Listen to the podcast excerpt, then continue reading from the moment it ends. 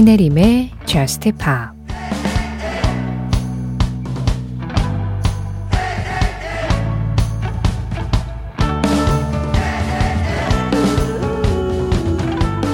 날 그렇게까지 끊어낼 필요는 없었잖아. 마치 우리 사이가 아무것도 아닌 것처럼. 물론 나도 이런 관계는 필요 없어. 이제 넌 내가 한때 알았던 사람일 뿐이니까.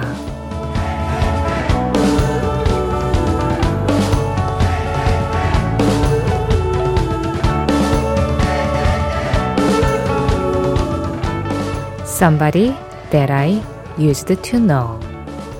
고티의 노래로 신혜림의 저스트 팝 시작합니다. 신혜림의 JUST POP 시작했습니다. 오늘은 Gotye의 featuring Kimbra의 Somebody That I Used to Know 그리고 앤서니 해밀턴과 엘레이나 보인턴이 함께한 Freedom 이렇게 두 곡으로 문을 열었는데요. Freedom은 영화 장고 분노의 추적자 OST이긴 했지만 이 두 곡 모두 약간 좀 영화 오프닝에 굉장히 잘 어울릴 것 같은 음악들 아니었나요?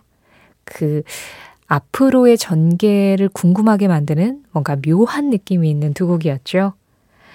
프리덤은 강혜수님 신청곡이었습니다. 이 신청곡을 보고 고티에의 Somebody That I Used to Know 오랜만에 제가 한번 골라봤고요. 조영빈님, 대형 화물차 운전하면서 듣고 있어요. 앞으로 100km는 더 달려야 하네요. 지방에서 지방으로 택배 물건을 옮깁니다. 노래 감상하면서 즐겁게 일하고 있습니다. Maroon 5 Sugar 신청합니다 하셨어요. 아, 요즘에는 저도 대부분의 물건을 택배로 구매하거든요. 그래서 왜 그런 얘기 있잖아요. 내가 가장 돈을 많이 쓰는 곳은 내 침대 위다. 침대 위에서 그냥 휴대폰 하나로 그 자리에서 그냥 막 보면서 쇼핑하는 거죠. 그래가지고 저도 막 택배가 하루가 멀다 하고 집 앞에 도착을 하는데 이렇게 남들이 보지 않는 이 깜깜한 새벽에 우리가 주문한 그 많은 택배 물건들은 조영빈님 같은 분들에 의해서 이곳에서 저곳으로 또 저곳에서 이곳으로 옮겨지고 있고 그렇게 우리한테 도착을 하는 거겠죠. 너무나 편리해서 좋기는 한데 또 그 뒤에는 이렇게 열심히 일해주시는 분들이 있다라는 거 우리가 늘 생각을 해야 되는데 항상 잘 잊고 살아요. Just Pop 하는 시간이 한창 일하실 시간일 테니까 Just Pop 하는 동안만이라도 저도 이 영빈님을 비롯한 운송하시는 분들, 운전하시는 분들의 노고를 좀 생각을 하겠습니다. 그리고 일하시는데 조금이나마 도움을 드릴 수 있도록 신청곡 보내드려야죠. Maroon 5입니다. Sugar.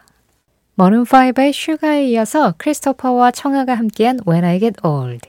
이경아님 신청으로 들었습니다. 신혜림의 Just Pop 참여하는 방법 안내해 드릴게요. 오늘도 여러분들의 사연과 신청곡 기다리고 있습니다. 문자 보내실 곳은 샵 8000번이에요. 방송 진행되고 있는 새벽 1시부터 2시 사이에 문자 미니 열려 있고요. 문자에는 짧은 문자 50원, 긴 문자 사진에 100원의 정보 이용료 들어가고 있습니다. 스마트 라디오 미니로 듣고 계시다면 미니 메시지 쓰시는 건 무료고요. 물론 회원 가입하고 로그인 하셔야 돼요. 그리고 Just Pop 공식 홈페이지 있습니다. 여기 사연과 신청곡 게시판도 있거든요. 이제 홈페이지에 글을 남기는 것도 예전에 손편지 쓰듯이 약간 옛날 참여 방법 같은 그런 느낌이 됐죠. 한동안은 홈페이지로만 거의 또 참여를 했었는데, 이제는 문자 미니가 더 활발하게 활성화가 되다 보니까 홈페이지 참여도 점점 잊혀져 가고 있는 것 같아요. 그런데 여전히 사연과 신청곡 게시판은 여러분들을 기다리고 있고요. 그리고 Just Pop 공식 SNS도 있어요. 인별그램 MBC Just Pop으로 들어오시면 그날그날 방송 내용 피드로 올리고 있습니다. 여기에 댓글로 간단하게 참여해 주시는 것도 항상 환영하고 있어요. 어떻게 보면 SNS가 가장 최근에 이제 참여를 할 수 있는 방식이라고도 할 수 있을 텐데, 그런데 이 SNS도 아닌, 홈페이지도 아닌, 문자와 미니도 아닌, 손편지로 참여해주신 분이 여기 도착을 했습니다. 어, 아주 간단하게 엽서 한 장에 일요일 새벽 Flame in Your Eyes 신청합니다 하고 좋은 솔님이 보내셨어요. 이제 토요일 밤이 지나갔고 일요일 새벽이 왔잖아요. 딱 지금 보내달라고 이렇게 손편지를 곱게 적어 보내신 것 같아서, 네, 제가 바로 이 시간에 준비했습니다. 근데 사실 제목만 적어주시고 가수 이름을 안 적어주셔서 이들의 Flame in Your Eyes가 맞는지는 정확하진 않은데 제 생각엔 아마 맞을 거예요. 영화 귀공자 OST로 사용이 됐었던 음악이에요. 프랑스 가수 스테판 우그랭이 노래를 했고요. 어, 베이스 연주자 크리스티안 파도반 그리고 드러머 이브 산느가 참여를 했습니다. 은솔님, 딱 이 음악을 들었는데 어, 이거 내가 원하던 Flame in Your Eyes가 아닌데? 라고 생각하신다면 이번에는 번거롭게 손편지 말고 그냥 문자나 미니로 보내주셔도 돼요. 물론 간간히 이렇게 손편지가 도착하면 여러분들이 직접 쓴 글씨를 읽는 게 그걸 마주하는 게 굉장히 따뜻한 느낌이 들어요.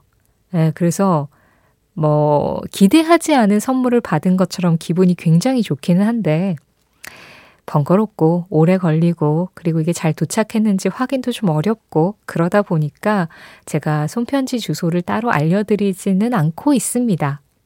하지만 그 손편지만의 감성은 분명히 있죠. 저는 그 감성을 갖고 이 음악을 들어보려고 해요. 스테파누 그랭, 크리스티안 파도반, 이브 산느입니다. Flame in your eyes.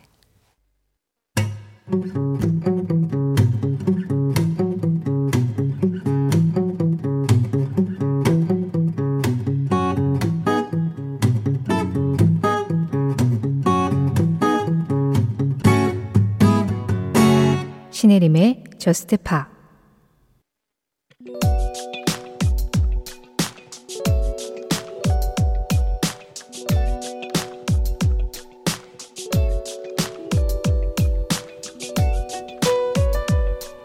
(2005년 10월 22일) 이날 유럽의 음악 축제인 유로비전 송 콘테스트 측에서는 2005년 50번째 콘테스트 개최를 맞이하며 재미있는 설문조사 결과를 발표했다. 1956년에 시작된 1회부터 2005년 5월에 50회까지 열리는 동안 유로비전 송 콘테스트 역사상 최고의 노래를 뽑아달라고 시청자들에게 부탁한 것이었다. 그렇게 유럽 전역 31개국 시청자들의 투표를 받은 유로비전 송 콘테스트. 이들이 발표한 역사상 최고의 노래는 1974년 제19회 콘테스트에서 우승을 차지했던 스웨덴 대표 아바의 워털루였다.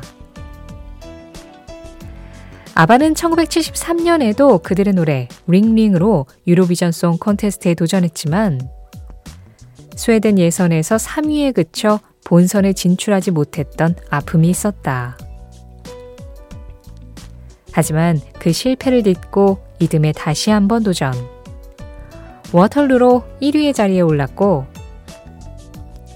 이후 전 세계를 호령하며 스웨덴 팝의 위대함을 널리 알렸다.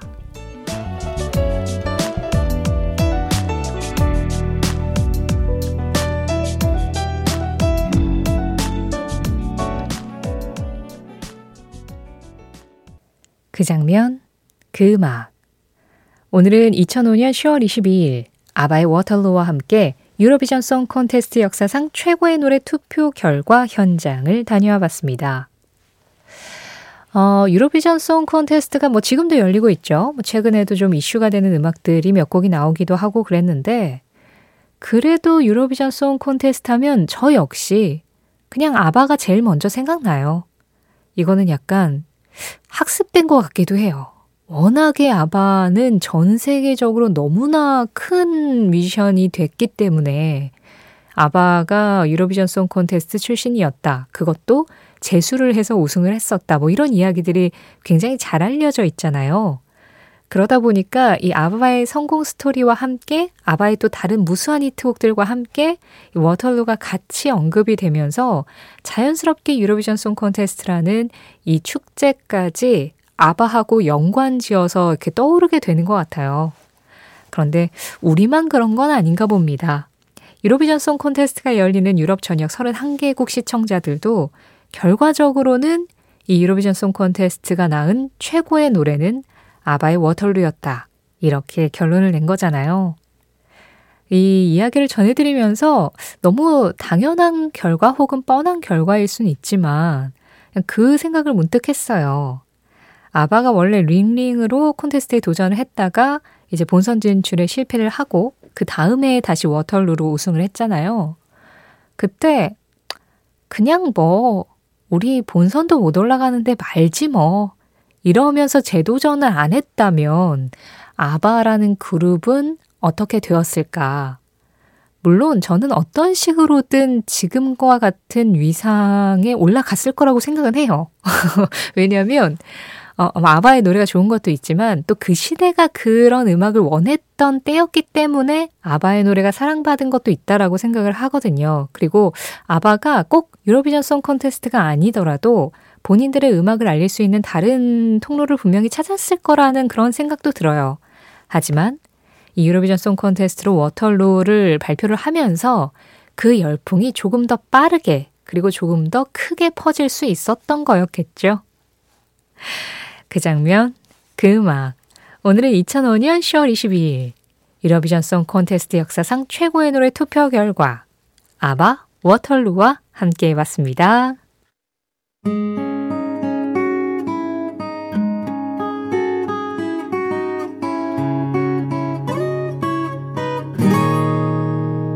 신혜림의 Just Pa 노래 두 곡 이어서 들었습니다. 9028번님이 제가 가장 좋아하는 베렌 세바스찬의 노래가 무엇인지 물어오셨어요. 그냥 베렌 세바스찬 곡 하나 추천받고 싶어서요 하셨는데요. 두 곡 중에 먼저 전해드린 음악이었습니다. Waiting for the Moon to Rise. 베렌 세바스찬의 음악이었는데 이 음악하고 또 이 음악이 들어있었던 그 앨범을 가장 많이 들었어요. 베렌 세바스찬 앨범 중에서. 이, 이 사실상 이 앨범을 통해서 베렌 세바스찬을 좋아하게 됐고 또 입문을 하게 됐다라고도 할 수 있죠. 그 중에서도 많이 아끼는 트랙입니다. Waiting for the Moon to Rise 들으셨고요. 이어진 곡은 The 1975였어요. Be My Mistake.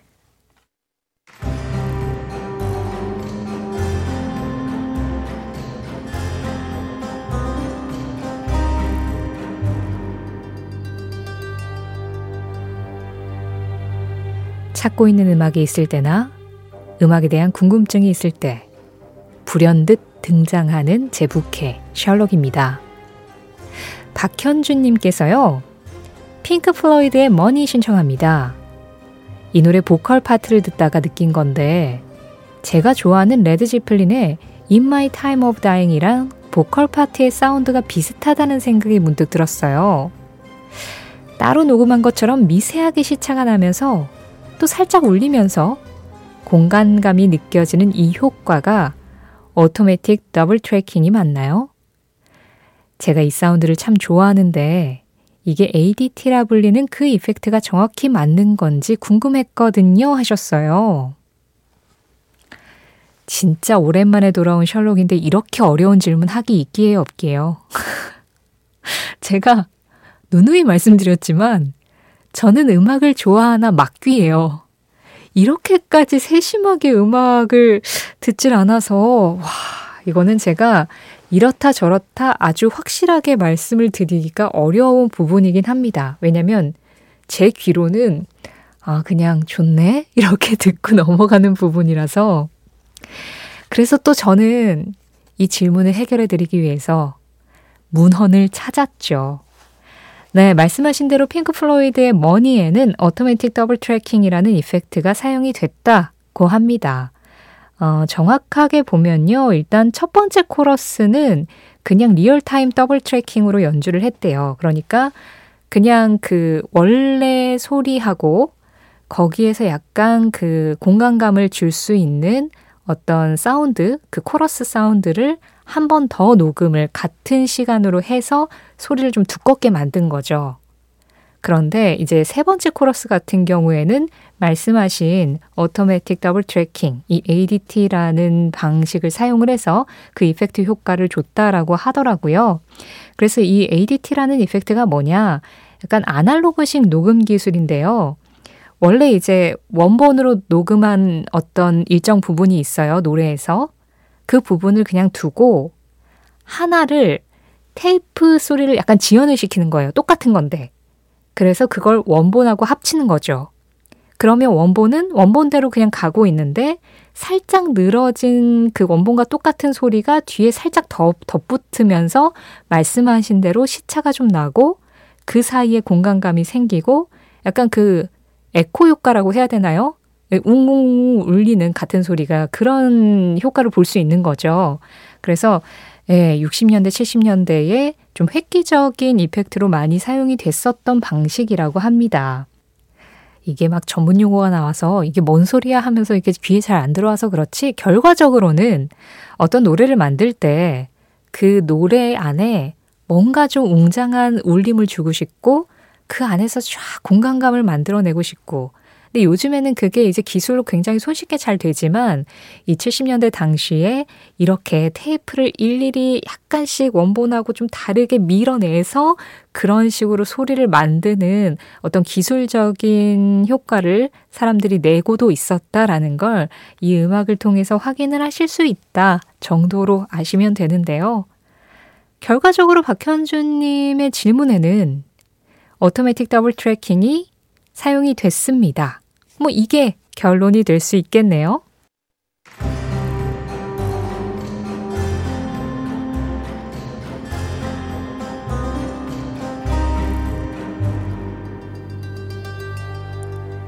찾고 있는 음악이 있을 때, 음악에 관한 궁금증이 있을 때, 언제든지 불현듯 다시 돌아옵니다.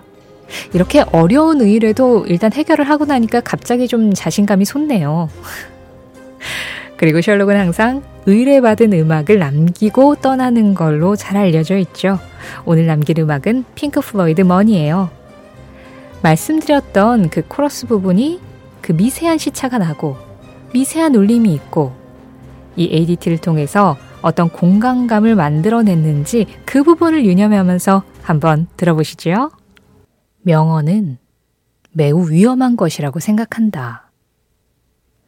케이트 부쉬 케이트 부쉬의 한마디에 이어서 Running Up That Hill 들으셨습니다. 우리가 매일 이 시간에 오늘의 한마디라고 해서 뮤지션들의 명언을 이렇게 전하고 있는데 명언은 매우 위험한 것이라고 생각한다. 아니, 그렇죠. 어떤 한 사람의 의견일 뿐인 거잖아요. 그래서 동의하는 것에는 아, 공감이 가네 하면 되고 좀 동의가 안 되는 것에는 나하고는 생각하는 게 좀 다르네. 그러고 넘어갈 줄도 알아야겠죠. 케이트 부시의 Running Up That Hill 신청하신 분 박진희님입니다. 처음 사연 신청해 보네요. 이 밤에 뜨개질하고 있어요. 가을이 다가오면서 따뜻한 털실이 너무 기분이 좋네요. 커다란 blanket을 뜨고 있는데 겨울이 오기 전에 마치고 싶네요. 박진희 님이 이 새벽에 라디오를 들으면서 뜨고 있는 그 따뜻한 blanket이 겨울에 좋은 선물이 됐으면 좋겠습니다. 오늘 마지막 곡 칼리드의 Present 이 음악 전해드리면서 인사드릴게요. 지금까지 Just Pop이었고요. 저는 신혜림이었습니다.